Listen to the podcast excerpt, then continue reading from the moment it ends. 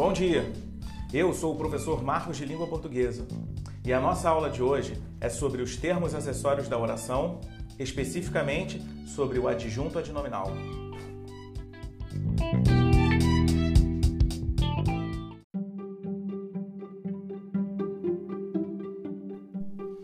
Antes mesmo da contextualização do nosso tema, precisamos deixar claro aqui que a abordagem desta aula é feita com base na gramática normativa, isto é, baseada no dialeto de prestígio de uma comunidade linguística e, portanto, utilizada como suporte para o ensino formal de uma língua e cobrada em provas e concursos públicos.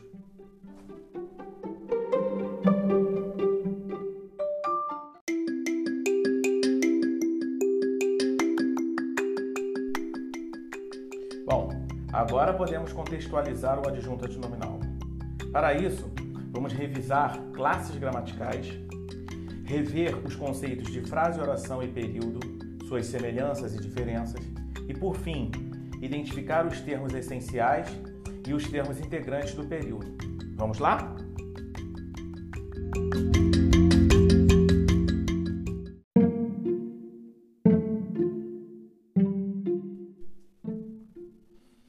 As classes gramaticais são o produto de um estudo feito sobre a forma das palavras. Isto é, levou-se em consideração, a princípio, a estrutura interna da palavra. Depois desse critério, também foram usados o da função da palavra no período, o sintático, e o do significado, o semântico. Do ponto de vista formal, as palavras foram divididas em variáveis ou invariáveis.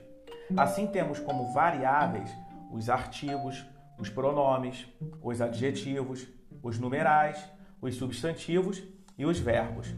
E como invariáveis, os advérbios, as conjunções, as preposições e as interjeições. Basicamente, as palavras variáveis flexionam-se em gênero, número e pessoa.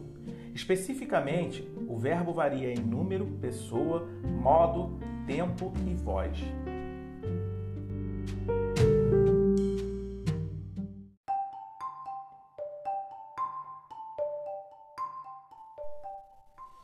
As palavras se organizam basicamente em uma sequência não aleatória que gera significados linguísticos e extralinguísticos. Ficando somente no significado linguístico, podemos definir frase como um conjunto de palavras que transmite uma mensagem considerada pelos usuários da língua como completa. Por exemplo, quando um locutor emite uma mensagem do tipo fogo, o seu interlocutor compreende que deve agir de alguma forma, isto é, ele tem uma reação. O mesmo ocorre com a troca das mensagens. Cada macaco no seu galho vire à direita. Agora, podemos definir oração como o conjunto de palavras que não possui uma mensagem considerada pelos usuários da língua como completa. Porém, dentro da sua sequência de palavras não aleatória, há uma classe de palavra especial, o verbo.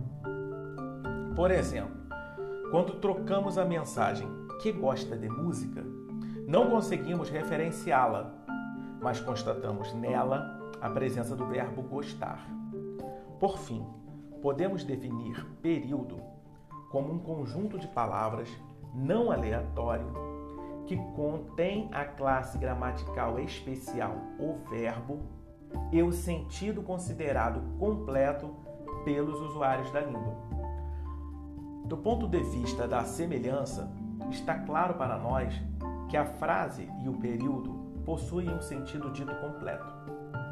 Pelo olhar da diferença, a oração não possui o sentido completo.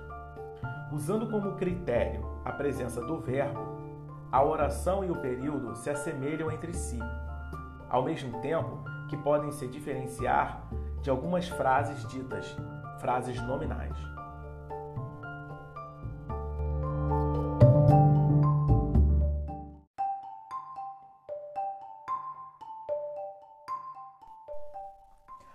Como período é o conjunto não aleatório de palavras que contém sentido completo e aquela classe gramatical especial, o verbo, ele é usado pela gramática normativa para se dar desenvolvimento aos estudos sintáticos, isto é, o estudo das relações entre as palavras.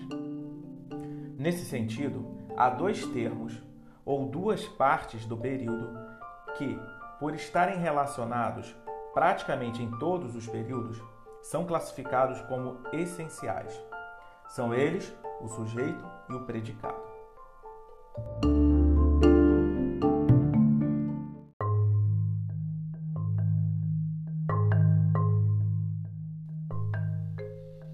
Dentro do sujeito e do predicado, há duas classes gramaticais que, por serem dotadas de carga semântica mais forte, são consideradas na sintaxe como núcleos.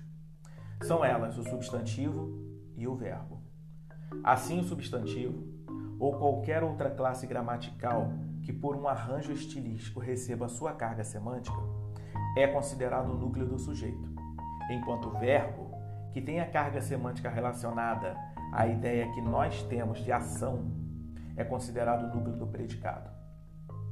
Esses núcleos do sujeito e do predicado podem se relacionar a outros termos que vão integrar ou completar os sentidos, ampliando e finalizando o sentido do período.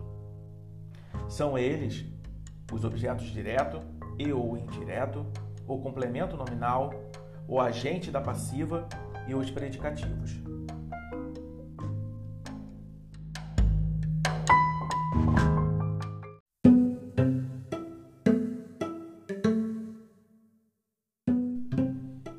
Continuando o estudo das relações entre as palavras, isto é, da sintaxe, existem ainda outros termos que, por manterem uma relação circunstancial com os seus núcleos, isto é, podem constar ou não no período sem que esse deixe de ter o seu sentido garantido, são classificados como acessórios. São eles o adjunto adnominal, o adjunto adverbial, o aposto e o vocativo.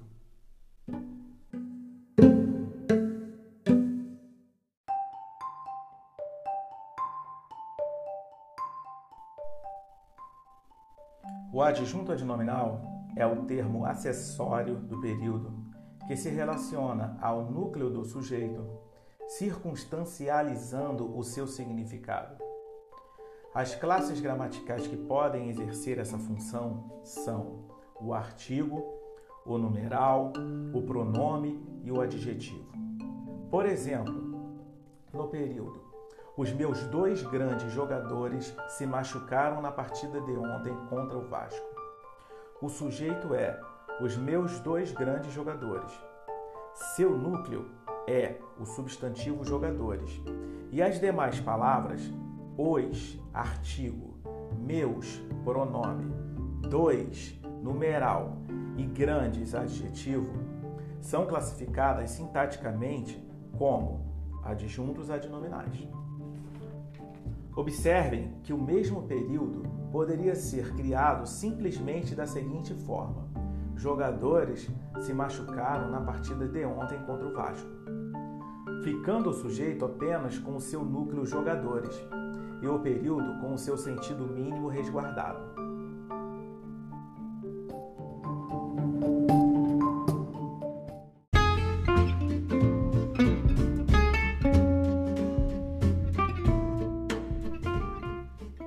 Vamos lá, pessoal. Como atividade, proponho hoje a leitura da anedota Conversa de Pobre e a identificação das palavras nesse texto em função de adjunto adnominal, com as suas respectivas classes gramaticais. Chega de teoria, vamos à prática, vamos à leitura.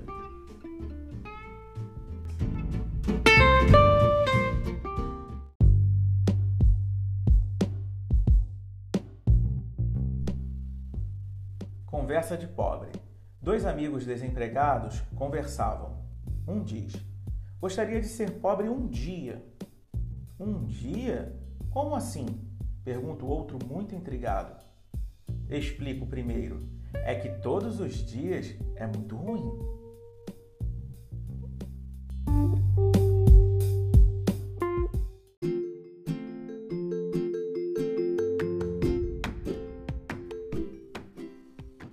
O estudo da sintaxe requer um olhar atento sobre as relações que as palavras estabelecem umas com as outras dentro de um enunciado. Para isso, a sintaxe se apoia na morfologia e na semântica. Eu sou o professor Marcos. Nossa aula de hoje chegou ao final. Espero que eu tenha sido claro na apresentação do assunto, na abordagem do desenvolvimento e na explicação da proposta de atividade. Chega de teoria e vamos à prática.